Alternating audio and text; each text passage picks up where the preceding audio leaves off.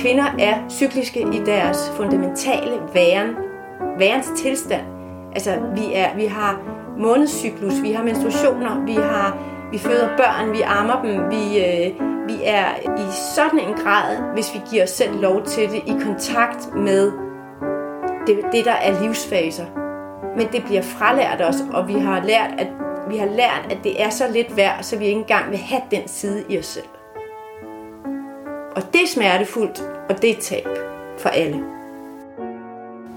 Velkommen til podcasten Ligestilling Nu.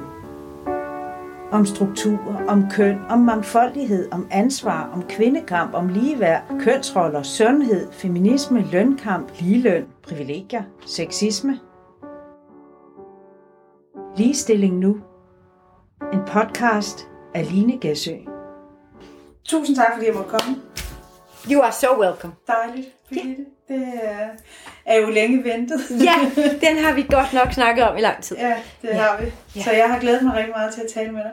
Og jeg har jo, øh, jeg vil gerne tale med dig selvfølgelig om Manifest for Kvinder, mm. om den bog, du er ved at lave mm. nu.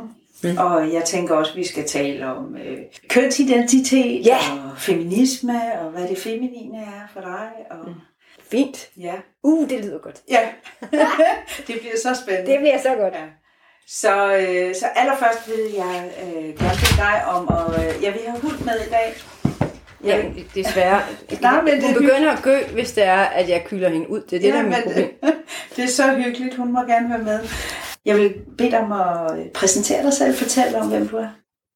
Ja, mit navn er jo Birgitte Bådgaard, og øh, hvordan skal jeg præsentere mig selv relativt kort? Jeg tror, jeg vil starte med at sige, at min rejse er gået fra at være corporate øh, marketingchef øh, med en øh, merkantil, kan mærke CBS, øh, Spryg elite uddannelse, hvor jeg tænkte, at jeg skal være one of the boys. Og øh, til at være her, hvor jeg er nu. Øh, jeg er 54 nu. Og øh, livet har lært mig, at der er en helt anden bevidsthed, vi skal have for at tro, vi, altså for at være ligeværdige med mænd. Og der kommer ligestilling og adoption af den nuværende ramme i hvert fald ikke ind og skaber det. Så jeg har været på en lang bevidsthedsrejse, som blandt andet har øh, været betinget af, at jeg havde to små syge børn. Øh, vi fik simpelthen øh, børn, der var syge i de første øh, x antal år. Og jeg måtte bare konstatere, at jeg kan ikke, jeg kunne ikke som mor øh, leve med at have øh, børn, der havde det skidt.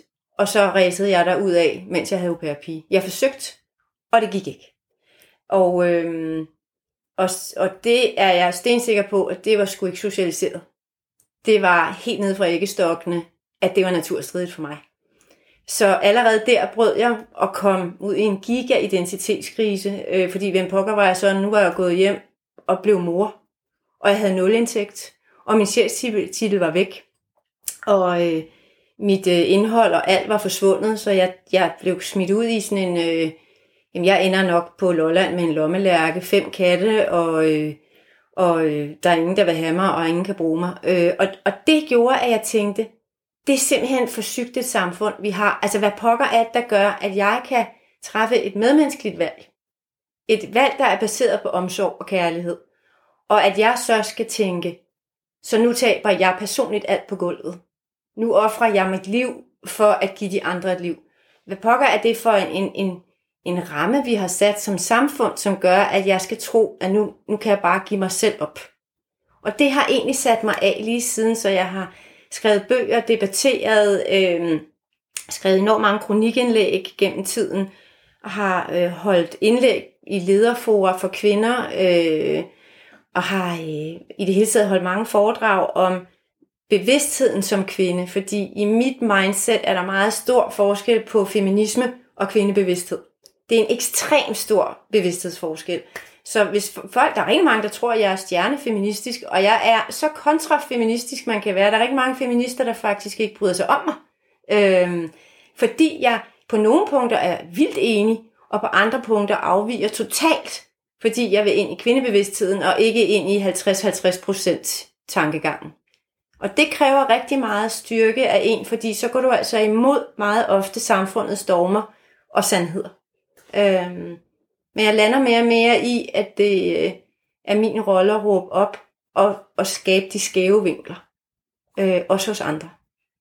Så Ja. ja. det vil jeg gerne fortsætte med. Det er rigtig spændende. Jeg, det var netop derfor, jeg tænkte, jeg ville spørge dig, om du var feminist.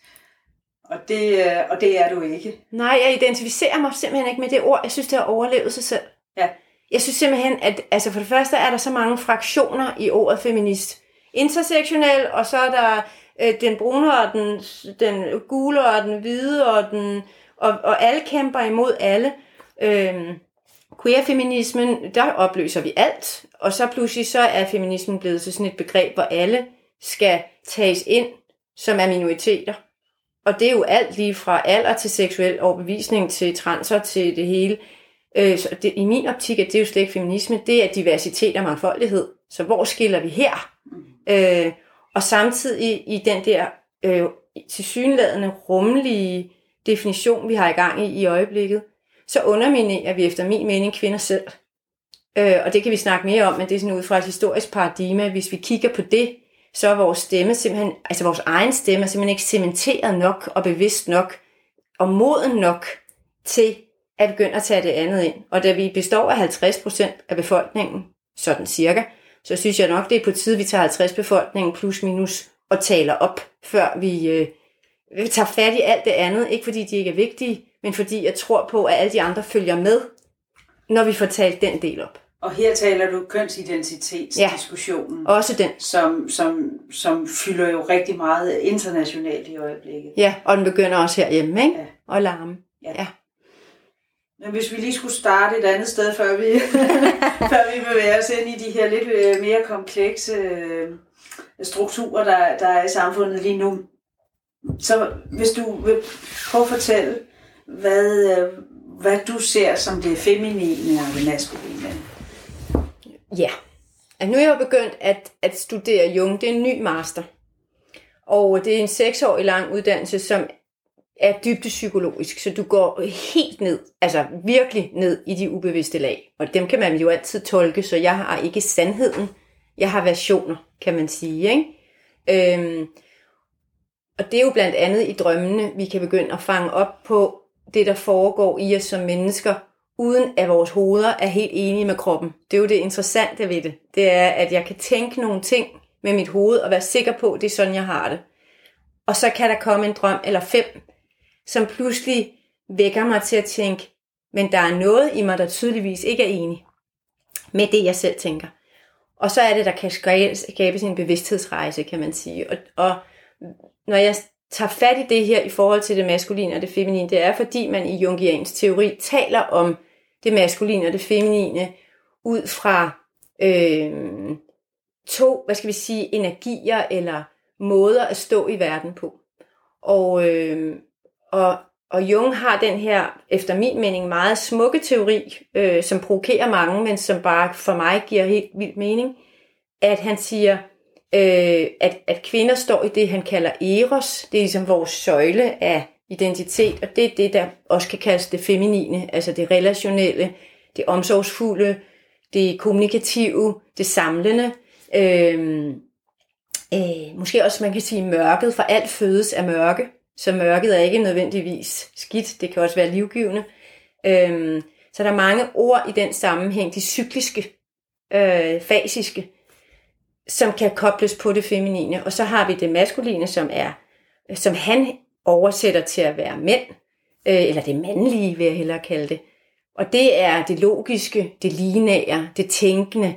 Øh, man kan også kalde det det åndelige, hvor det feminine er kroppen og jorden, så er det andet det åndelige, og for nogens vedkommende det religiøse, altså man kan også kalde det det dogmatiske. Øh, og så lyder det jo meget fortegnet, når vi siger, at det er sådan er kvinder, og sådan er det feminine, og sådan er mænd, og sådan er det mandlige. Men, men i teorien er det også sådan, at vi alle sammen bærer på det modsat kønnet. Så alle mænd har det kvindelige i sig, og alle kvinder har det mandlige i sig. Og når vi står balanceret som hele mennesker med en balanceret kontakt til den anden del i os, så vil vi stå som hele mennesker. Og lige præcis den tankegang finder jeg, det er meget mere komplekst end som så, men i sådan meget sin forenklede version, så finder jeg den utrolig smuk, fordi dermed så komplementerer vi os selv, og vi komplementerer også hinanden. Øhm, det betyder jo så ikke, at mænd ikke har det kvindelige og det feminine i sig, og omvendt, vi har alle sammen det hele. Det, som jeg synes er essensen i den her debat omkring det feminine og det kvindelige, det er, at i takt med, at kvinder historisk set gennem de sidste adskillige tusind år er blevet undergravet og ikke har, hvad skal vi sige, haft en stemme i paradigmeskabende beslutninger, øh, så er det samtidig blevet ensbetydende med, at det feminines værdi er eroderet. Det vil sige, at vi har både en kvindelighed og en femininitet, altså værdien i det feminine, som er koblet sammen og er blevet og er sunket under jorden. Og, og det vil sige, at vi får et kollektivt paradigme, som både mænd og kvinder indgår i ubevidst. De aner ikke, hvad det er for en ramme, de historisk står i. Men hvor vi alle, både mænd og kvinder, står fundamentalt ubalanceret med, en, med et ben, der er langt, langt stærkere på det højre ben, altså det maskuline ben, med en langt stærkere kontakt til det mandlige og den mandlige stemme, end vi har til det feminine og det kvindelige i os selv. Og, og det gør både mænd og kvinder skæve. Altså pivskæve. Der er ikke nogen af os, der render rundt og er særlig balanceret, medmindre vi arbejder intenst med os selv, fordi vi, alt, hvad vi ser som sandheden, er skævt. Giver det mening? Det giver god mening. Øhm, så, så det, der er interessant for mig i den her sammenhæng, det er jo, at, at der er den ene forskel mellem mænd og kvinder, at hvis vi siger, at hvis mænd også er skæve, og kvinder er skæve, så er det jo, hvorfor taler vi så feminisme, hvorfor taler vi ikke bare paradigme? Det kan vi også, for vi kan ikke tale det ene uden det andet. Men vi kan sale ind i den forskel, at mænd historisk set har været med til at skabe det her paradigme, og stadig gør det, hvis vi kigger ud fra beslutningssammenhængen. Så deres stemme bliver repræsenteret.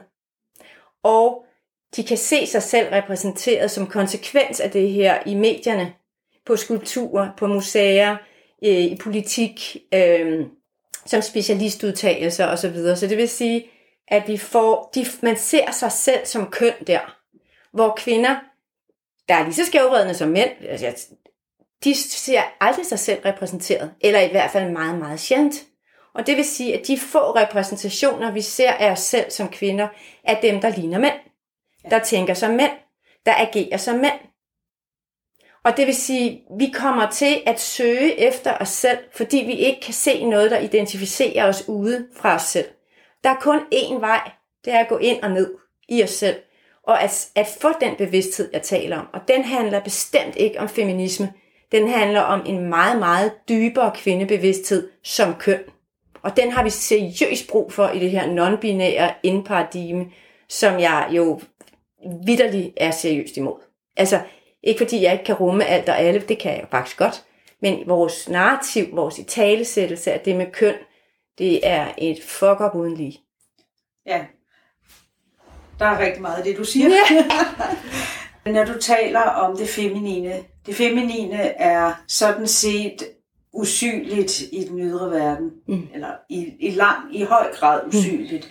fordi det ikke er blevet værd, værdsat. Mm. Så vi mangler øh, lige fra statuer og, og kunst og så videre, så vi mangler øh, rollemodeller. Ja, af kvinder som sådan. Ja.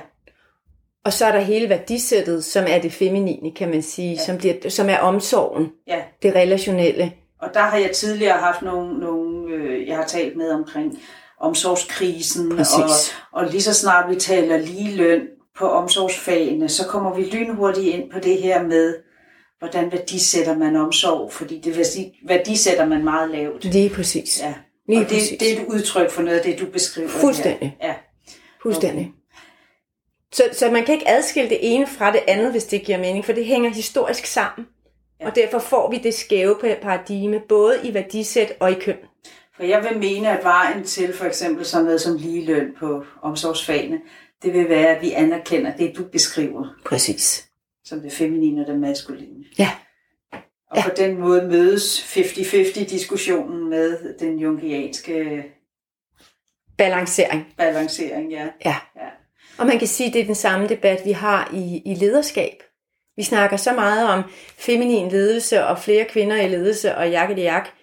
Men det sjove er jo, at at det er jo stadig mænd, der taler om feminin ledelse, og de har ikke forstået en skid af, hvad der ligger i det. Reelt, rigtig mange af dem i hvert fald. Ikke, det er ikke alle, der ikke har fattet det, men, men dem, der sidder på toppen, har langt hen ad vejen ikke forstået det, og alligevel så fortæller de om det, mens kvinder faktisk udleder det. Altså udlever det i deres, øh, i deres øh, ledelsesfunktion, hvis vi kigger på det statistisk set. Vil du sætte lidt ord på, hvad femin, feminin lederskab er?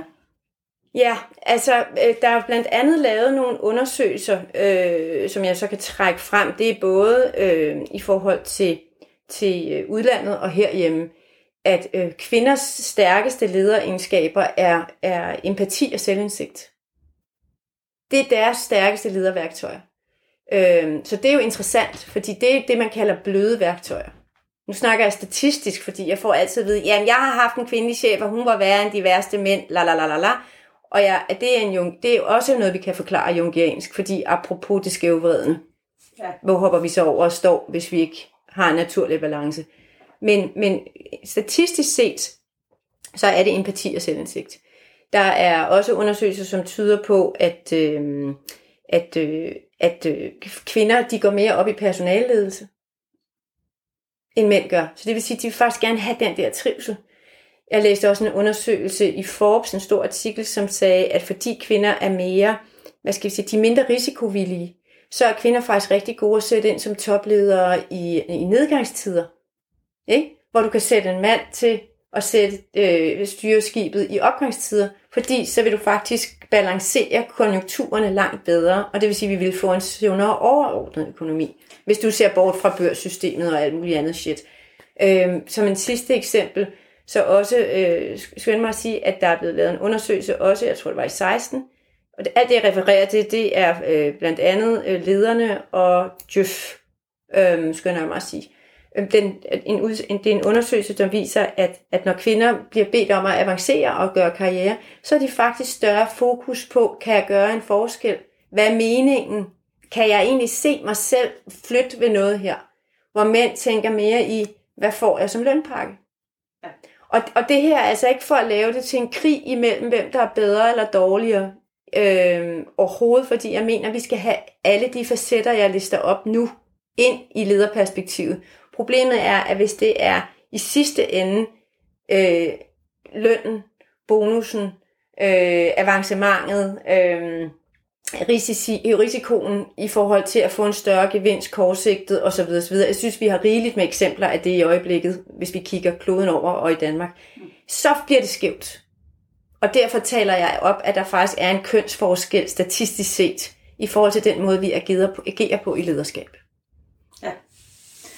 Det bliver øh, underbygget meget fint i øh, Island.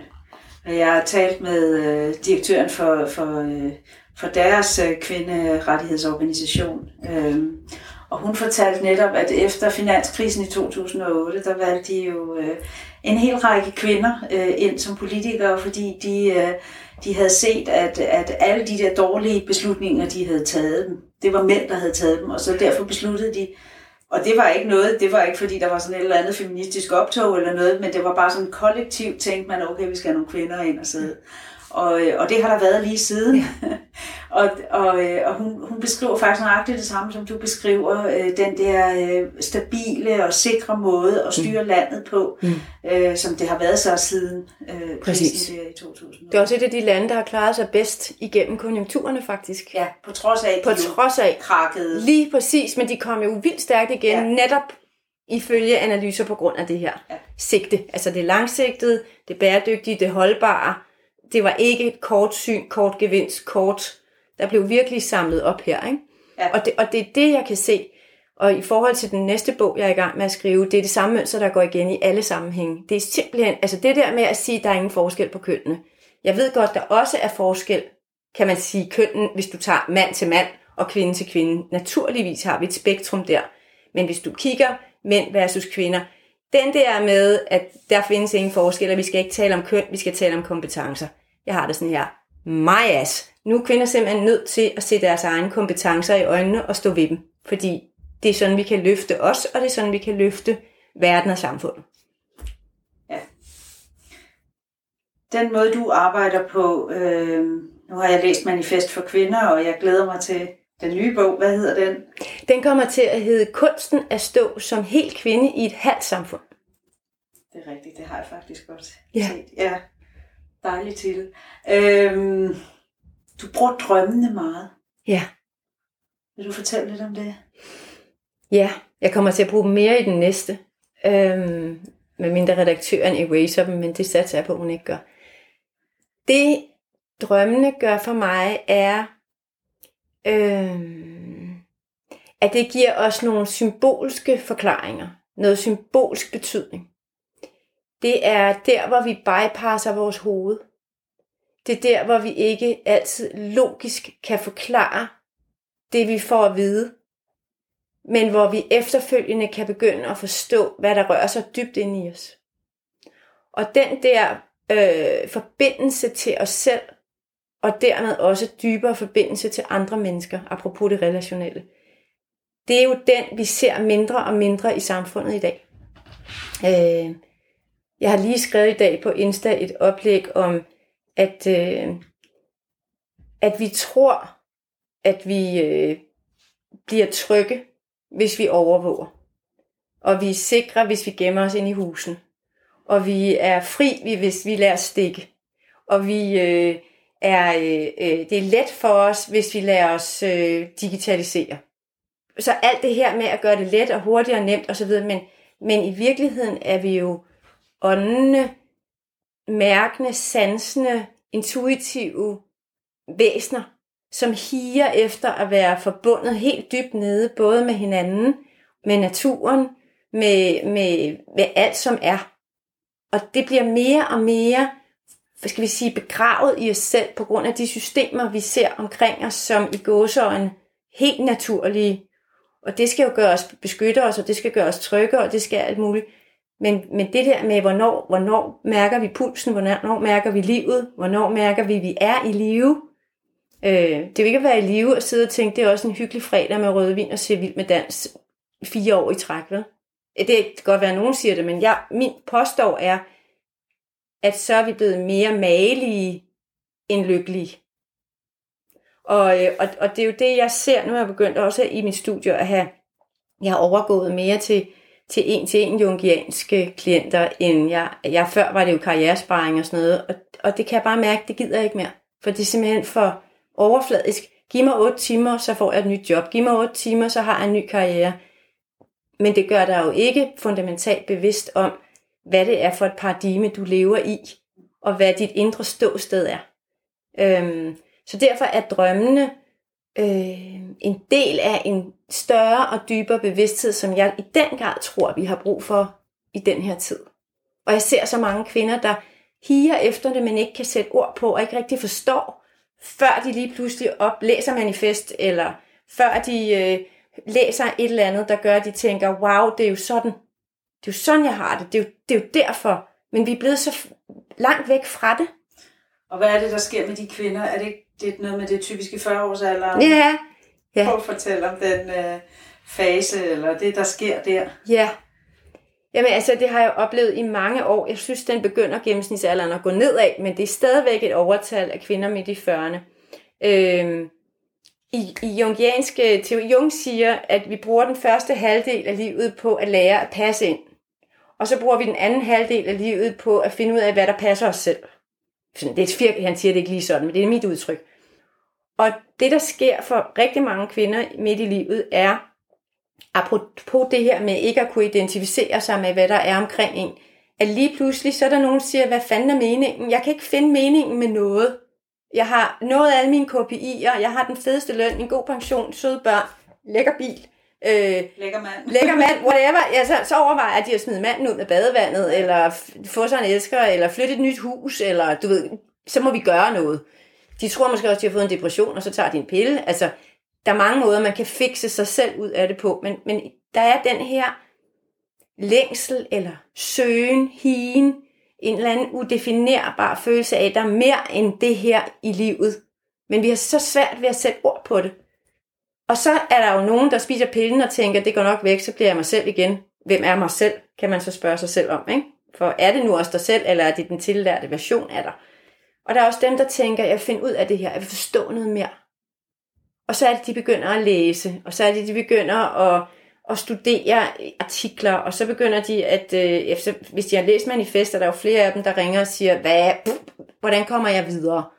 Så har jeg lavet et online forløb, for jeg tænkte, så kan man jo om ikke andet, så den vej tage nogle skridt dybere. Men der er også nogen, der gerne vil ind i et længere forløb. Øh, og, og det er det, jeg synes er blevet rigtig spændende, det er at se, hvordan kvindeliv kan folde sig ud indefra. Så vi ikke bare laver det til et projekt, der skal fikses inden for 8 timer. Fordi dem, der går i jungiansk analyse, de vælger at tage et forløb, der er minimum halvandet år. Og det er, det er minimum hver 14. dag. Så, så det er virkelig, hvor du går ind og kigger på dig selv, fordi du ønsker at stå funderet og helt. Og, og for mig i den her tid netop nu, så det er det, den kalder, det er det, det, det, tiden kalder på. Så det ligger både i, i kvindelivet som individ, men også i, i tiden? Ja. ja. Hvad, kan du nævne nogle eksempler på, hvad de her øh, kvinder så, altså hvad, hvordan manifesterer det sig i det ydre? Ja, altså meget typisk er det jo meget velfungerende kvinder udad til. Sindssygt veluddannede, øh, har gode stillinger, gode uddannelser, øh, ordentligt familieliv. Altså, det er ikke dem, der har havnet på Lolland Falster med en kat og fem katte, eller øh, en fem katte og en, og en vel? Så, så ofte er der styr på det. Øh, de har refleksionsniveauet med sig, de ønsker at forstå. De er også skide bange, fordi hvad, er, hvad bliver konsekvensen nu af den her rejse? Betyder det, at jeg ikke længere vil... Tænk, hvis jeg pludselig går fra mit gode job. Gud, hvad med pensionen? Og, hvad, og så kan de jo tænke fire måneder, øh, fire år, 24 år frem, fordi hvad skal der så ske nu? Så der er jo også noget med tillid til rejsen som sådan. Og så er der nysgerrigheden. Og for mange vedkommende betyder det ikke, at de smider manden ud. Og det betyder heller ikke, at de øh, stopper alt og går kaminoen i fem måneder. Øhm, men de begynder pludselig at tænke, ja, yeah, hvorfor prøvede jeg at styre det der hele tiden? Det er jo egentlig lige meget. Altså, og de tager sig selv og sige, jeg bevarer jobbet, men, men den der ydre insisteren på, at jeg skal være ambitiøs, jeg skal nå min mål, jeg skal videre, jeg skal ville noget mere hele tiden. Hvorfor behøver jeg egentlig den? Hvad egentlig? Det, det var da. Jeg tror egentlig hellere, at jeg vil hjælpe de hjemløse med øh, et eller andet, øh, og bruge noget mere tid på det. Eller øh, jeg begynder at løbe. Øh, ikke fordi jeg skal være Øh, tynd og sund, og fordi jeg skal rende rundt med pulsur og tjekke min, du ved, som man gør i dag, men bare fordi jeg har faktisk lyst til at mærke min krop igen. Eller, så, der, så, så, så det, er, det er mere de der små skridt, eller de kan ikke finde ro af det arbejdet.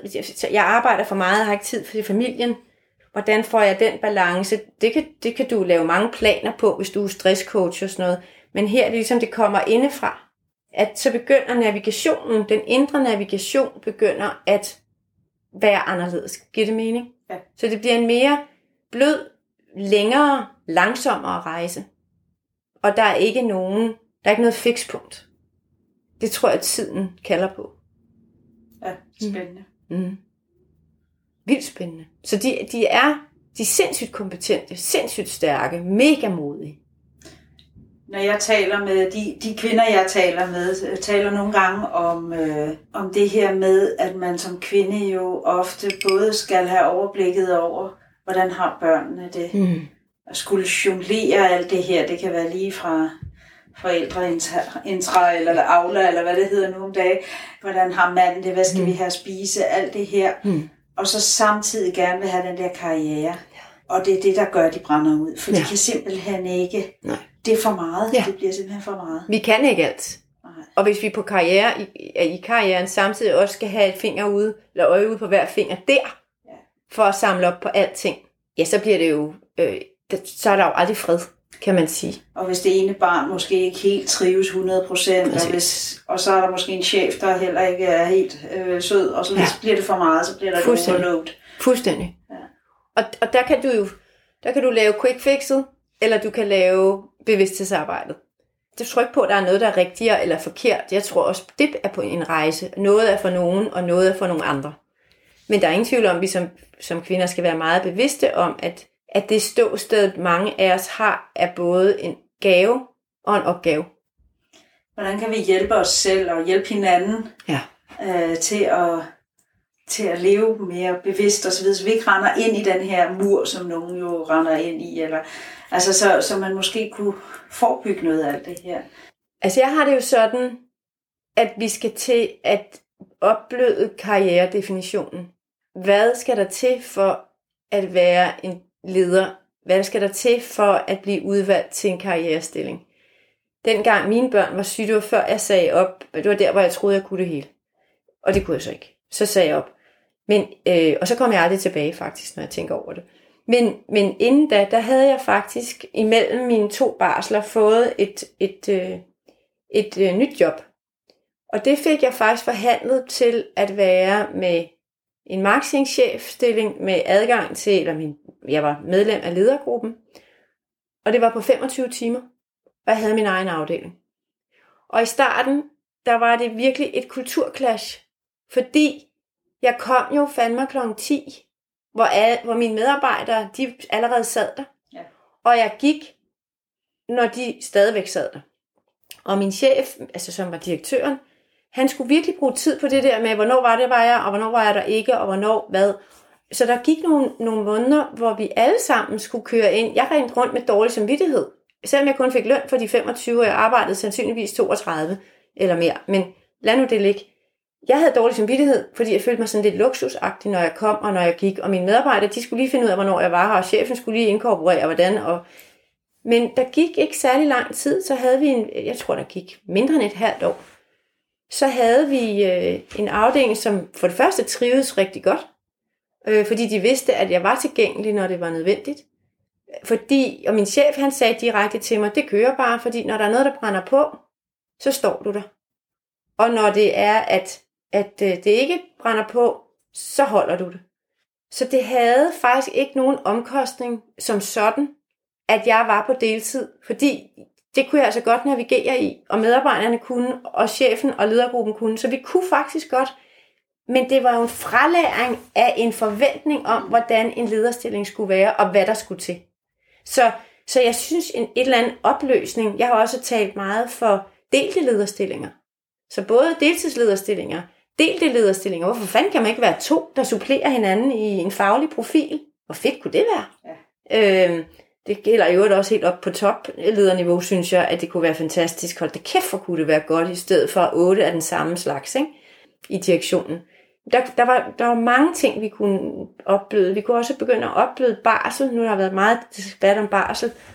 Jamen, barsel er jo ikke fordummende, som det er blevet i dag det er kompetencegivende. Det er en af de bedste lederuddannelser, der findes efter min mening. Øhm, så, så hele narrativet, hele testningen omkring leder, hvad er en leder, den skal jo blødes op. Og, og det snakker vi meget om og har talt meget om i 15 år, men der sker ikke noget, fordi det er de samme typer mennesker, som bliver trukket op igennem systemet og i bund og grund forstærker et forældet paradigme.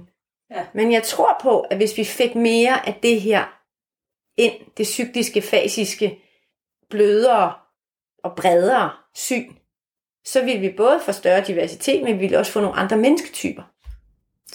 Tror du også, vi altså med fordel kunne arbejde lidt mindre som samfund? Det tror jeg sagtens. Altså sætte fuldtidsnormen ned, for eksempel? Det tror jeg godt. Altså, jeg, jeg ved en ting, det er i hvert fald i forhold til, til kvinder, at de, de fleste, specielt dem med små børn, de knokler jo sindssygt, mens de er der. De har ikke tid til at flytte bunker. De har ikke tid til slapper, kaffeslapperas. De har ikke tid til bla bla bla. Så de er mega effektive, mens de er der. Så den der norm med at lægge møder, som er vigtige klokken halv fem eller andet, det er jo bullshit. Ja. Og det er jo et mandenarrativ for sit liv. Så der ekskluderer du de kvinder, som har små børn eller andet. Og vi ved jo faktuelt, at det er mænd, der afleverer børnene, så de kan blive hængende sent i den anden ende, og kvinder de kommer mega tidligt på jobbet, og så er det dem, der går tidligt, fordi de skal hente. Det vil sige, at far han har faktisk en, en, en, skal vi sige, en ingen bagkant statistisk set. Jeg tror, det ændrer sig stille og roligt nu lidt, men stadigvæk ikke. Altså det er stadigvæk mønstret. Så vi er nødt til at snakke os om, hvornår lægger man møder, øh, og, øh, og, og hvordan bidrager man aktivt øh, i hele den kultur, der skal til for at sætte en ramme, der er for flere. Ikke? Så, så ja, jeg tror simpelthen også, at en kortere uge kunne være helt fint for rigtig mange. Ja. Jeg tænker lidt, at, at coronaen måske har vist en anden måde at arbejde på. Så Absolut. noget positivt har vi måske fået ud af det. Ja. At mange er blevet mere bevidste også om øh, værdien af det Mm. med at være lidt mere derhjemme. Altså, når jeg har talt med mødre, så har de jo overordnet, jeg ved godt, dem med små børn, de har jo også haft øh, virkelig pres på hjemmeskoling og alt muligt andet, men når jeg har hørt, så har de fleste mødre faktisk, eller forældre, specielt mødre, sagt, det er ret fedt det her. Fordi jeg kan ligesom gå til og fra, og apropos det cykliske og det fasiske og flydende, at de kan sådan hoppe af og på og gå ind og ud, og det er noget, mange kvinder godt kan lide. At jeg ikke bare sidder her og sidder, og så fra 8 til mm, så er jeg her, og så er jeg mm, men at de kan gå til og fra. Så, så der er kommet en gave. Til gengæld viser undersøgelser jo, at kvinder har tabt big time i corona, fordi det er dem, der apropos har taget langt, langt det største slæb. Og, øh, og også er, dermed har fået fjernet sig mere fra ledelserne i corporate, og har fået en anden afstand til, til, øh, til dem, der i bund og grund er dem, for at de kan komme videre. Fordi de har fået øgede opgaver med hjemmeskoling Præcis. og mere mad og alt og alt muligt andet. Ja. Så, så det har jo også haft nogle omkostninger. Men det er jo ikke fordi, den måde, det er sket på, er forkert. Så er vi inde igen i, i den ramme. Hvis det er diskvalificerende, så er det jo rammen, der er noget galt med. Så er det jo ikke kvinderne, vi skal fikse. Nej. Det er rammen, der skal fikses. Hvor vi snakker om nu, at det er også for, for dårligt, så vi må fikse kvinderne til, at de kan lære og sige fra som bla bla. Hvis vi skal være hele mennesker, og vi i øvrigt skal skabe hele mennesker med de børn, vi i øvrigt selv vælger at få, så kunne det være, at vi skulle tage og have fokus lidt mere igen på omsorgen og betydningen af det. Og fikse rammen. Og fikse rammen. Jeg øh, kunne godt tænke mig, at du satte nogle ord på det her med det lineære kontra det cykliske, fordi det, øh, det lineære i verden Mm. øh, bliver værdisat så højt. Lige fra, lige fra når vi skriver en rapport, lærer vi jo at skrive den lineært. Ja. øh, i skolen for eksempel, til, øh, altså til alt ude i verden skal forklares lineært. Mm. Vil du fortælle lidt om, om forskellen mellem det lineære og det cykliske? Ja. At vi er lidt over igen i det feminine maskuline. Men det er den her, det lineære samfund, det er den, jeg kalder den usynlige ramme øh, i, i mange sammenhænge. Det lineære samfund er opstået ved, at vi gennem mange, mange år har opvalideret det, der er målbart, det, der er synligt, det, der kan vejes, det, der kan ses. Øh, altså de newtonske love, for eksempel, er i den grad bum, spot on, ikke? Øh, Darwin, han er spot on, så var der lige evolutionsteorien, og så kunne man lige regne den ud. Det samme med, at KPI'erne er en del af det, så alt skal kunne måles og vejes, og hvis vi ikke kan sætte et tal på, så er det nok intet værd. Så hele vores samfund, alt er, er, er hele vores system er gearet til, at vi bliver valideret gennem det synlige og bevisbare. Og vi kan kun tro på det, vi læser, hører, ser, hvis det kan bevises med en ligning eller en film eller øh, hvad ved jeg. Så, så alt skal ligesom kunne valideres for at være værdsat. Kan du bevise det? Øh, hvor har du den information fra? Så hvis vi siger, jeg sanser, jeg fornemmer, øh, jeg har en tro på, øh, min mave fortæller mig, så er det jo i vores samfund nul værd. Øh, hvis jeg kom og sagde, at jeg havde en drøm i går, som sagde sådan, og den, jeg er sikker på, at den fortæller mig, at vi skal gå den anden vej, så ville folk jo sidde og sige, okay, fint, og er du pludselig blevet Hopi-indianer, eller hvad snakker du om, ikke? Der, der findes jo adskillige samfund, som tager drømmene dybt alvorligt, og som, og som arbejder ud fra, at der ligger en sandhed i, i, i, i de symboler, vi får. Men det er vi jo blevet fralært i det lineære samfund. Og det har jo blandt andet noget at gøre med det religiøse mindset, vi har historisk. Altså at, og det er egentlig lige meget om det er jødedom, eller kristendom, eller islam, at vi er blevet, at vi har, vi er blevet på, indpodet med en, med en tro på, at, at tro er noget, der er adskilt fra os selv. Det er en gammel mand oppe i himlen. Det er i hvert fald ikke noget med intuition, og det er heller ikke noget med følelser, og alt med syn og tegn, det er sådan noget hokus pokus, og hekse, de skal brændes, fordi de skulle for mærkelige. Ikke? Øhm, så hvis vi ikke har i hovedet med os, så er det ikke noget værd.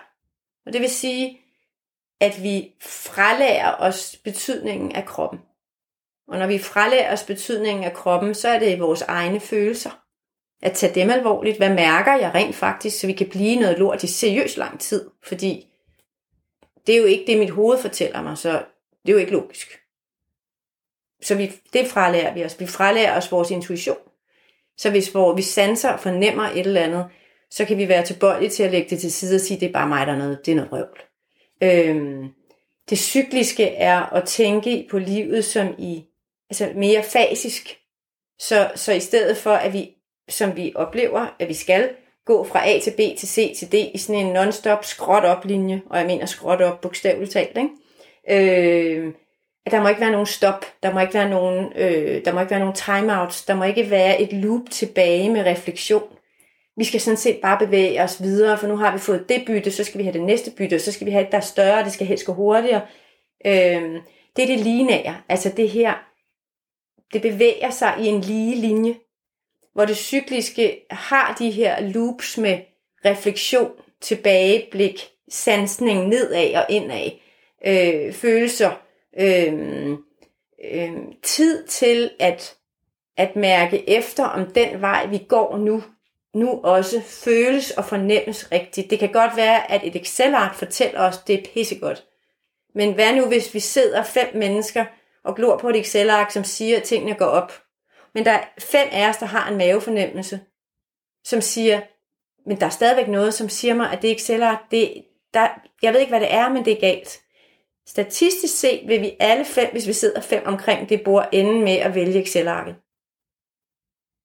Fordi vi er opdraget til, at det er sandheden. Og det tror jeg blandt andet har noget at gøre med, at det har det, det historiske mindset, men jeg tror også, det er derfor, tingene går så forfærdeligt hurtigt i øjeblikket, i forhold til en retning, som jeg personligt som menneske øh, oplever fjerner mig mere og mere fra, fra helhed og fra relationer og fra men tværtimod bliver mere og mere overvågningsbetonet, mere og mere øh, KPI-orienteret, mere og mere øh, fokuseret på at bevise og dokumentere og, og øh, altså, sætte mennesker ind som møtrikker i et maskineri, hvis jeg skal sige det lidt firkantet. Men det handler vel egentlig også om øh, altså stigende automatisering og robotter og Absolut. algoritmer osv. Absolut. Hvis vi lægger alle vores beslutninger ind i, ja. i en maskinel tankegang. Ja. Og det har vi ved jo allerede nu, det har omkostninger. I sagsbehandling for eksempel har det kæmpe store omkostninger. Øh, det kommer mere og mere frem. Og vi ved jo også, at, øh, at algoritmer er biased. De, for, de, de, de foretrækker simpelthen hvide heteromænd. Ikke? For at sige, det lyder absurd at sige, at det kan en algoritme altså gøre. Men det gør den, og vi kan ikke forklare hvorfor, udover at hele IT-branchen, altså tech-branchen, har et kæmpe bias-problem, for det er de unge hvide mænd, der sidder og koder de her algoritmer. Så, så, så, øh, så vi får et, et, også der et skævvridende samfund, som vi ikke snakker om. Og det har altså ikke mindst også omkostninger for kvinder, men jeg tror som helhed også som mennesker, at det gør os, apropos til halve mennesker. Jeg er lige ved at læse øh, jeg lige startet på Fagre Nye Verden af Huxley. Og han skrev jo i sådan en dyspos, sin, det, det er jo en dystopisk roman, så jeg tror, det var i 1935, han skrev den. Og jeg er fuldstændig over the hill, fordi jeg, jeg tænker bare, hold kæft, mand, vi sidder her i 21, og jeg kan bare se sporet, ikke?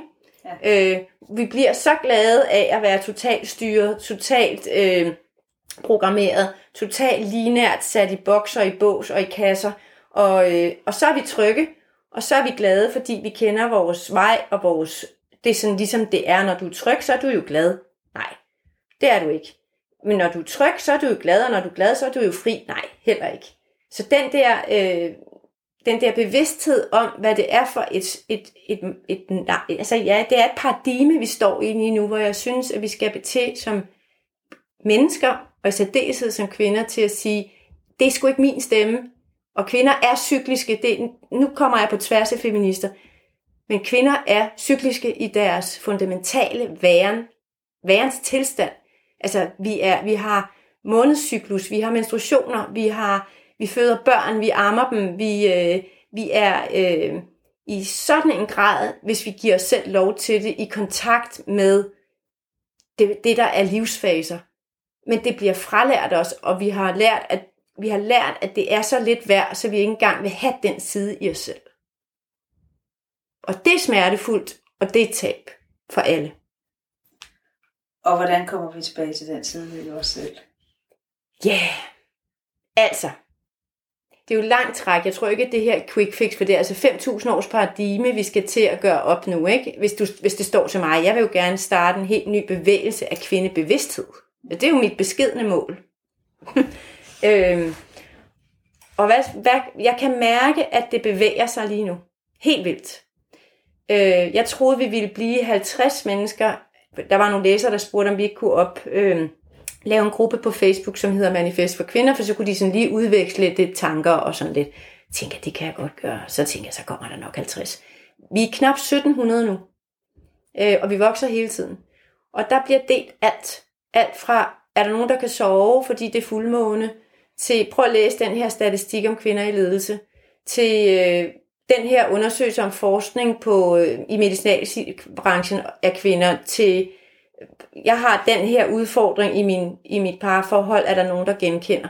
Hele den der bevidsthedsudvidelse, hvor alle deler med alle inden for både spiritualitet og business og det menneskelige. Øh, så vi har sådan en, en utrolig bred vifte. Det løfter sindssygt, og jeg håber, vi bliver absurd mange flere, som kan holde ånden, fordi noget af det, jeg har sat som tone, det er, at det skal være kærligt og omsorgsfuldt, apropos relationelt. Og selvom vi er uenige, så skal vi lytte, lytte, lytte. Og tage ind og forstå og folde ud og bygge bro. Fordi jo mere vi lærer at gøre det sammen, jo mere kan vi gøre det ude. Og stærkere står vi. Øhm, så noget af det, der sker i gruppen, er også, at folk de skriver, nu har jeg lavet en post om det her, eller jeg er kommet i debat med den her, kan I supplere mig? Og så er vi jo adskillige, der kan gå ind og sige, wum, jeg holder dig. Så det, den bevidsthed, så holder jeg lives, hvor jeg prøver at tale ind i det, vi taler om nu, som tager løbende temaer op i gruppen. Og det er ikke fordi, igen, jeg har sandheden, men jeg vil gerne skabe refleksioner hos andre, som ikke nødvendigvis er de samme som mine, men som flytter en ståsted bare den ene og den anden vej. Giver det mening? Så det, det er bevidsthed, bevidsthed, bevidsthed for mig om paradigmet, om kvindelighed, om manglen på det feminine, øh, på urkraft, altså kvindelig urkraft i bund og grund. Kv- ja. Kvindens stemme. Urkvinden. Ja, og det er jo ikke fordi, jeg render rundt med, med et eller andet lændeklæde på og siger... Nej, nej, du ser meget tjekket ud. ja, men, så det er ikke det, det handler om, men det handler om at få fat i den der stemme, vi har liggende nede i æggestokkene, hvis jeg nu skal lyde lidt moder jordagtig, ikke? Og den er der, og den er der big time, og jeg vil våge den påstand, den er der i os alle sammen, men vi er blevet fralært den. Ja, du arbejder også med The Divine Feminine. Jo, lidt gør jeg. Lidt. Det øh, er jo op af det her, ikke? Jo, ja. jo. Altså, der er jo i hvert fald ingen tvivl om, jeg synes, det er The Divine Feminine, det for mig altid, lige snart noget bliver et stereotyp begreb, så bliver jeg lidt træt. Ja. Altså, sådan Så har jeg den det. tænker du også er lidt for Den er også slidt. lidt træt, og den er lidt ja. slidt, og den er lidt lyserød. Ja, Altså, jeg synes også, den er sådan lidt lyserød, fordi hvis vi er divine feminine, så er vi de der langhårede kvinder i blomstrede kjoler, som står omkring et bål med hinanden i hånden og beder en bøn, eller et eller andet. Ja, hvis ja. det, giver, det er sådan lidt stereotypt, men... Og det er virkelig fedt. Det kan jeg sagtens finde ud af, med eller uden Ja. blomstret kjole. Men vi skal også have fat i, at divine feminine er det kraftfulde, og det, det er jo fuld phoenix. Altså, det er jo, der er jo også en, en destruktion i, kram, i kvindekraften i forhold til at beskytte det, det der skal bestå. mm. Øh, og der er, at øh, der er kraften i at sige fra og stå op for sig selv. Øh, ikke fordi jeg kun beder en bøn for de svage, men også fordi jeg siger, det er nok nu. Det her er mit drømme dronningdømme, og det her træder mit, min landegrænse for tæt, hvis du kan følge mig. Så der er en, der er en kærlig grænsesætning i det også. Så, så, så, så det der divine feminine kan nogle gange få en tand af noget blødhed, som jeg synes er vigtig, apropos det relationelle og omsorgen, men som også skal suppleres med den der saft og kraft, som også ligger i. Også for det. det kan fungere i den virkelige verden. Ja, Ja. og fordi det er jo sådan, vi er som mennesker. Ja. Ikke? Altså, det er jo sådan, vi er jo ikke, vi er jo ikke født som engle, så sad vi oppe i universet, vi, vi, vi er jordiske mennesker, vi har fødderne nede i græsset, altså. Mm. Øhm, og, og, og kvinder er jo ikke kun eteriske, øh, kærlige, øh, blide, milde væsener. Det er noget, som den mandlige label på det feminine er, hvis du kan følge mig. Mm. Altså, det er, det er jo i bund og grund mænds definition af det feminine. Så, så det feminine er meget mere end det, som vi også er oplært i af det feminine.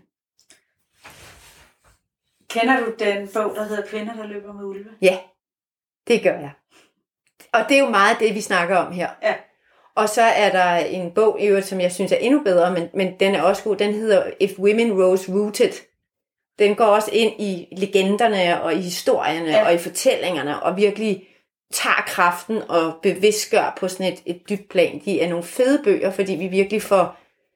Ja, fordi de taler nemlig ned i, i myterne præcis. og symbolerne og så videre, præcis. og trækker urkvinden frem. Lige præcis. Ud af folkeeventyr og alt Lige muligt. præcis. Ja. Og, og, og giver den kvindelige stemme en meget større tydelighed, fordi vi er jo også i en situation, hvor man kan sige, at mange eventyr er blevet tolket ind i den mandlige verden.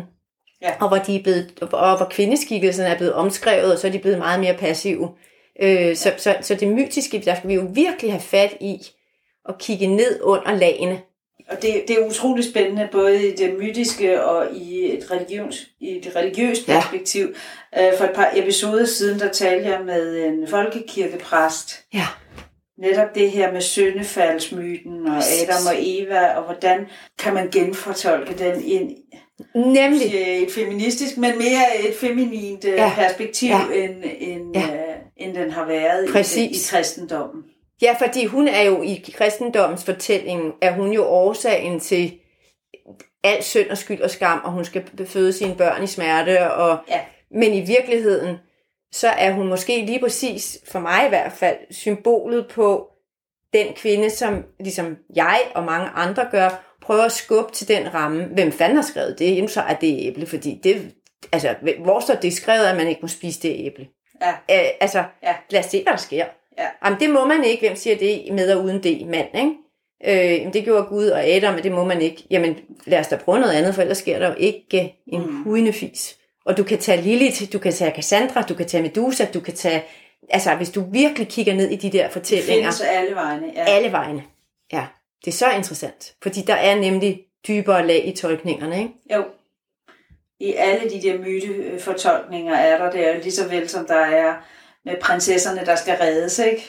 Øh, Præcis. af prinserne, at det også har øh, nogle dybere lag, Fuldstændig. Som, øh, Fuldstændig. som er, er meget, meget interessante, og som slet ikke er den der lyserød Disney-fortælling. Overhovedet ikke. Og hvis det endelig skal være, så er de eventyr jo ofte, øh, de, kan, de kan meget ofte være symboler på din egen personlige rejse. Ja. Altså dit giftermål med dig selv, apropos det vi snakker om, at prinsen får prinsessen, det er så din indre, kan vi sige kvinde, der bliver gift med din indre mand i balance. Og så er det, du egentlig står som et helt menneske, og der får du dit kongerige. Ja. Så, så, der er, så der er, det er ikke nødvendigvis kvinden, der sover, og manden, der redder hende, eller det her, det, det kan også være den anden vej rundt. Der er mange, der er mange øh, symboler i det her, som er, som er helt anderledes end det, vi lærer. Ja. Og det er jo der, hvor man kan sige, så længe vi også i folkeskolerne og i gymnasierne og så videre, så videre går ind i de traditionelle tolkninger og kører de slaviske gennem mange, mange år, og vi fortsætter dem sgu, så fortsætter narrativet også i forhold til de roller, vi har indbyrdes, ikke? Jo. Ja. Som kvinden, som den, der skal redde sig manden og forsørge sig manden. Og, Præcis. ja. Ja, og at hun, er, hun sover, ikke? Og hun, mm. øh, og hun tit så er hun helt passiv og så videre, så videre. Men, men hvis vi nu gav den de andre lag, men igen, det kræver bevidsthed, og det kræver, at vi tør og kan dykke ned i, i lagene under laget. Det er i hvert fald meget spændende, det her. Lad os tale lidt om det med kønsidentiteten. Aha, nu kom den. Ja, kønsidentiteten. Altså, lad mig, jeg har virkelig brugt meget tid på at finde mit ståsted her, fordi det er, det er jo en, en debat, der er enormt biased, øh, og vi er alle sammen biased. Mine egne refleksioner kommer så af, at, nu er vi tilbage i det lineære samfund, at i det lineære samfund, fordi vi bokser og kasser alt inde, så har vi også menneskekategorier. vi har et menneskehierarki, hvis jeg skal sige det sådan lidt firkantet. Så man kan sige, at den øverste på toppen af poppen, det er den hvide heteromand. Og så nedenunder, man kan sige, så er der en mand er bedre end en kvinde. En, øh, en hvid mand er bedre end en mørk mand. Øh, heteroseksuelle er bedre end, end øh, homoseksuelle, de er også, og, og, øh, og heteroseksuelle er også bedre end transkønnede. Øh, et køn er bedre end nogle andre køn. Så vi har lavet sådan en helt hierarki. En sosu er mindre værd end en direktør, og der, der er sådan et, bare sådan et hakkeordenssystem, som det bliver aldrig nedskrevet, men vi ser det på lønstatistikkerne, vi ser det på, hvem der bliver bashed, hvem der tager de dårlige job, hvem der får de gode jobs. Altså, jeg har engang set uh, sådan en opgørelse, hvis man kender det, der hedder Big Mac-indekset. Ja. Hvad en Big Mac koster rundt omkring. Aha. Hvad den koster i Kina, eller i Afrika, kontra hvad den koster i USA eller i Ja. Europa. Og sådan et lignende indeks kan man faktisk lave, både for mænd og kvinder, Og, men så er vi over i noget af det samme. og sætter pris på. Præcis. Og det er der, vi, det, er det hierarki, vi ligesom er. Og det er efter min mening ikke naturbetinget. Det er det, som vi er oplært med i det lineære paradigme. For mennesket er fundamentalt set et relationelt væsen. Altså det, men det vi lærer, er at blive fralært det. Det har blandt andet øh, psykolog, psykologen Carol Gilligan har forsket rigtig meget i det her, med hvornår mennesker bliver, skal vi skåret fra hinanden, ikke? Øh, altså hovedet fra kroppen. Og, og i det her hierarki, der er der nogle køn, der er mere værd end andre. Hvis vi går tilbage i tiden, og jo også til nogle af de øh, øh originale, oprindelige samfund, så er transkønnede for eksempel jo meget ophøjede øh, mennesker, fordi man siger, at de er, er indbegrebet af begge dele. Så de, de, de bliver faktisk øh, respekteret dybt for den, de står for. Øh, hvor de i vores lineære samfund, såkaldt i gåsøjne civiliseret samfund, så bliver de trynet. Ikke? Så det, jeg er nået frem til, det er, at det her hierarki, som er funderet i os, og som er mega usandt og unaturligt, er med til at stigmatisere, at vi har helt sikkert flere køn end bare to. Men vi har altså fundamentalt set for 99, bla bla bla bla blas vedkommende to biologiske køn. Mænd eller kvinde. Altså mand eller kvinde. Det er sådan ligesom det, der kommer ud. Bum. Så er jeg sikker på, at nogen af dem, der bliver født henholdsvis som mand og kvinde, enten kan være øh, føle, at de er til kvinder, selvom de er født kvinder, eller selvom de er født til kvinder og er til kvinder, og nogen er født mænd og er til mænd. Der er også nogle mænd, der kan føle sig som kvinder, og nogle kvinder, der kan føle sig som mænd, altså at de et eller andet sted er født i en forkert krop.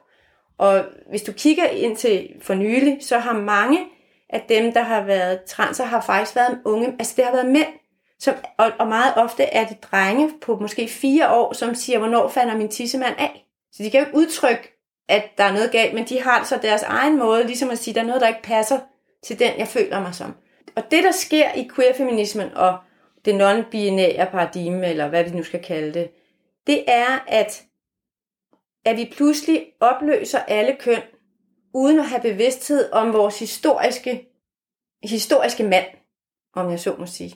Og det vil sige, at hvis kvinder i deres øh, øh holistiske øh, tankegang siger, at vi skal også have alle de svage med, og de der trans og dødt og lyt, øh, og det, vi skal jo rumme dem, det er ikke det.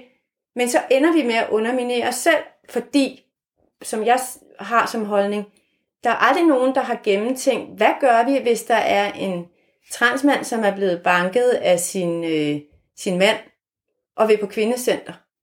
Der vil blive 30 kvinder traumatiseret, for de er altså også blevet banket af en mand.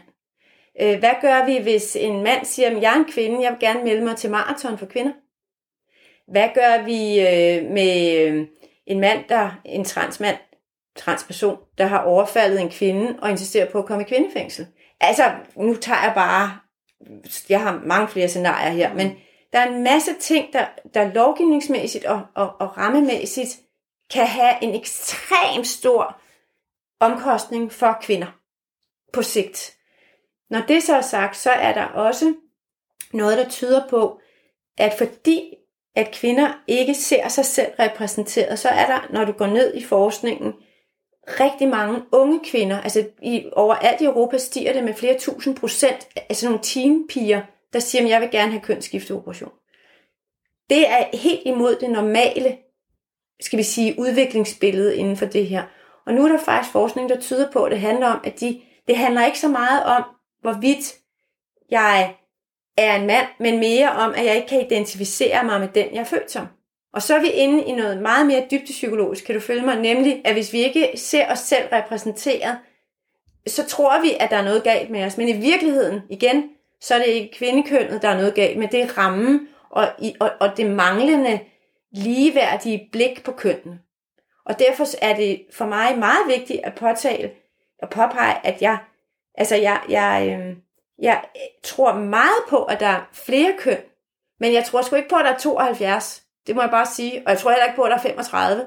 Og jeg tror, på, jeg tror fundamentalt på de to biologiske køn som, som afsæt, men vi skal have en langt bredere, hvad skal vi sige, forståelsesramme for, hvad en mand og en kvinde er, hvis det giver mening. Mm. Så ja, en mand kan godt være en mand og synes, at G-streng er fedt, uden at han er en bøssekal og uden at han er en transidiot så kan man godt have G-streng. Hvem har skrevet G-streng, at kun til kvinder? I øvrigt, så hader jeg selv G-streng. Betyder det så, at jeg ikke er nogen rigtig kvinde?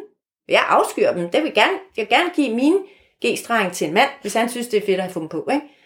Så, så hvordan definerer vi de to biologiske køn, hvor snævert et normalitetsbegreb er det egentlig? Vil det hjælpe at brede dem ud i forhold til, hvordan vi ser på det? Og så hele tiden være bevidst om, at vi risikerer som kvinder at miste, og vi er overhovedet ikke i mål nu. Slet ikke i kvindebevidsthed, fordi hvis du, går, du kan godt se, hvis vi går ned i bevidstheden som kvinder, så er vi endnu længere fra målet, end vi er, hvis vi tænker i ren ligestilling. Så, så jeg, jeg, jeg tager den her debat op, også i den nye bog, i al kærlighed til alt og alle. Og jeg har haft debatter med, med transpersoner, hvor jeg har været vildt opløftet, fordi de kan være så hårde, de debatter nogle gange. Altså jeg er blevet jeg er blevet anklaget for at være øh, transfobisk, fordi jeg tillader mig at sige, at en mand kan ikke bløde. Nej, det kan en mand ikke, men det kan en, en, en transkvinde eller en transperson, som har været, det vil jeg holde på. Og en, en kvinde kan heller ikke have en, øh, en penis. I'm sorry. Det er jo fordi, vi juridisk har øh, lavet lov om, at man kan skifte køn. Jo. Ja. Juridisk. Det ved jeg. Men jeg siger, at det har jeg også diskuteret. Psyko- Hvis vi kigger ned i dybdepsykologien, altså helt ned også i spædbørnspsykologi, hvordan etableres kønsidentitet fra vi fødes og så videre. Og det er ikke noget med socialisering, det er noget med kønsidentitet, tøn, så er socialisering, du ved hvordan, med lyserød eller ej. Øh, det er noget andet. Men hvis vi kigger ned i den, så er der stor forskel på, om jeg fødes som et køn, som jeg identificerer mig med, eller jeg fødes som et andet køn, end det jeg identificeres med, hvis, det kan følge, hvis du kan følge mig i det. Ja. Og det kan aldrig give den samme øh, psykologiske rejse. Og, det, og den er hverken mere eller mindre værd. Mm. Altså, begge rejserne er, alle rejser er lige meget værd, men de er forskellige. Så vi kunne løse en del af den her problematik ved øh, at kigge lidt mere normkritisk på de to biologiske køn. Ja, og sige, hvor snæver er definitionen. Ikke? Ja. Hvad er en rigtig mand? Der er, altså det er fandme snævert. Og hvad er en rigtig kvinde? Den er fandme også snæver, ikke? Det er noget øh, med tolerance og... Ja. ja. Og, og det har jo noget at gøre igen med paradigmet, altså det historie, den historiske mand, den ramme, der er blevet sat op for os, det hierarki, som er blevet lavet. At hvis vi, og det, vi, vi kan jo se det også i lederskab, øhm, at, at øh, der er lavet undersøgelser i USA, som viser, at, den, at, den, at CEOs i USA er cirka 5 cm højere i gennemsnit end den gennemsnitlige amerikanske mand. Ja. Ikke? Du taler i sociologi om Mr. Corporate Masculinity, fordi der, der, det er så stereotypt og så smalt for, hvordan man med og uden det skal være for at være noget. Ja. Det, det, er, det er crazy. Ja, det er det. Og så tror vi, at vi løser det ved at opløse alt. Ja. Og for mig, jeg, jeg er fuldstændig fundamentalt overbevist om, at det fucker os mere op. Der er jo nogen i de feministiske kredse, der mener, at det her jo, øh, det er jo et angreb på feministerne. Ja, altså. ja altså det er trans. Ja, og det at, at se, øh, altså at lade kønsidentiteten være mere flydende. Ja, det er jeg fundet. Der er jeg enig faktisk. Der er jeg enig.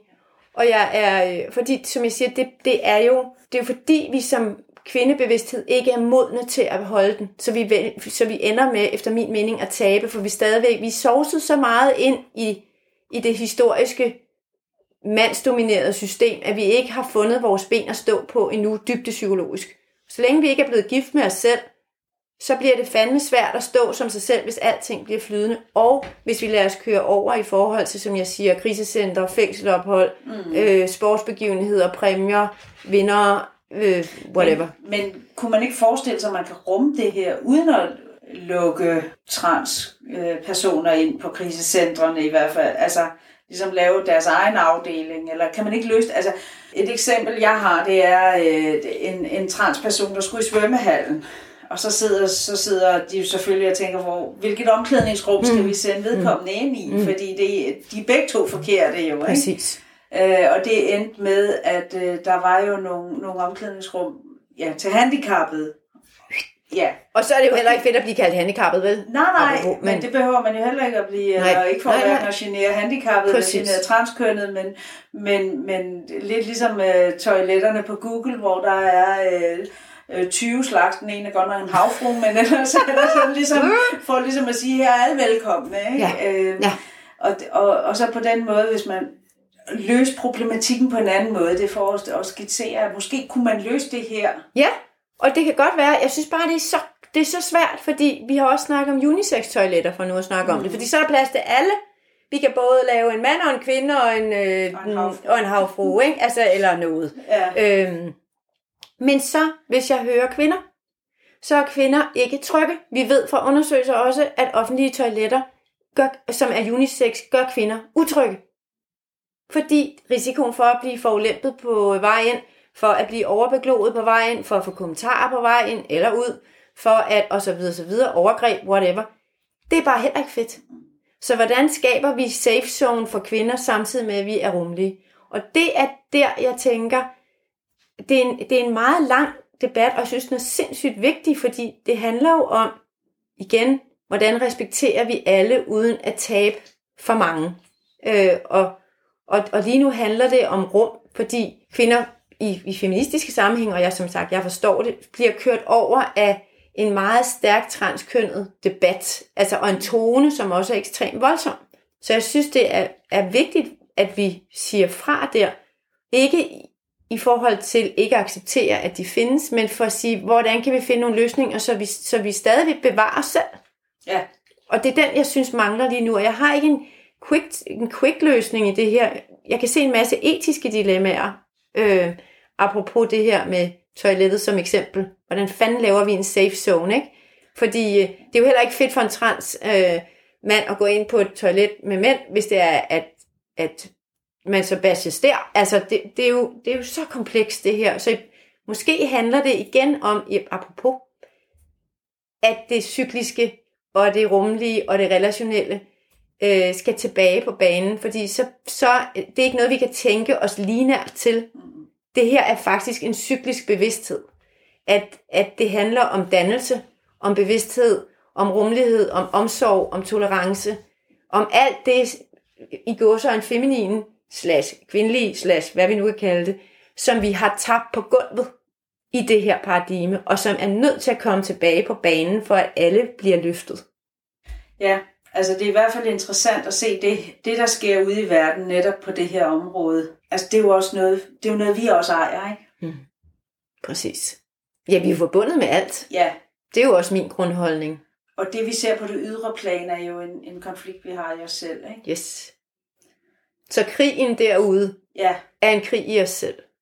Og det er jo, altså, det er jo helt grundlæggende skyggearbejde, så er vi over i Jung igen. Men det der med at være bevidst om, Øh, as above, so below, eller as outside, so within. Der er ikke noget, som ikke er en spejling. Altså Trump kom af en årsag. Han er faktisk en spejling af en bevægelse, som er i rigtig, rigtig, rigtig, rigtig mange mennesker. Så han er bare et symbol. Hele det paradigme, vi har nu, eller det, hele coronadelen og håndteringen politisk af corona, er også en afspejling af, hvad mennesker søger i en usikker tid. Giv mig en stærk leder. Lad være med at, at give mig noget, så jeg ikke skal tænke selv. Bare giv mig designet, så er jeg tryg. Ja. Altså, så der er ikke nogen, vi kan dømme. Vi kan reflektere over, hvad det er, vi skaber kollektivt. Jeg har heller ikke løsninger på det her queer øh, og Nej, identitet. Det er så svært. Det er en meget, meget svær problematik. Ja. Og, øh, og det er korrekt. Jeg tror, vi skal, vi skal sætte nogle grænser, men vi skal også rumme noget. 100. Og hvor, hvor, hvordan vi finder den balance. Den er, ja, jeg tror, den ligger begravet i igen bevidsthedsskiftet. Og det er jo igen ikke en lineær quick fix løsning, så er vi tilbage i, at når det gælder mennesker, identiteter, relationer, respekt, kærlighed, næstekærlighed, så er det jo ikke noget, man kan sætte på newtonsk formel. Så er det en værens tilstand og en bevidsthedstilstand. Vi skal over i kvantefysikken. Vi skal som, jamen, jeg er så meget til kvantefysik. Så ja, vi skal over i kvantefysik. Alt er forbundet, alt er et. Når du Men, skader et menneske, så skader du noget af dig selv. Ja. Øh, når, altså at mangle, øh, have energetisk bevidsthed om alt, er simpelthen så fundamentalt et. Hvis vi får den ind, alle sammen, så, er vi, så står vi per definition anderledes. Den newtonske æra, den er i hvert fald forbi. Ja, Ja. Men så må vi jo stå sammen og se at komme derhen. det synes jeg. Jeg er frisk. Det er jeg også. Tusind tak, Birgitte. Velbekomme. Det var fantastisk spændende. Det var så godt. Tak for god dialog. Selv tak.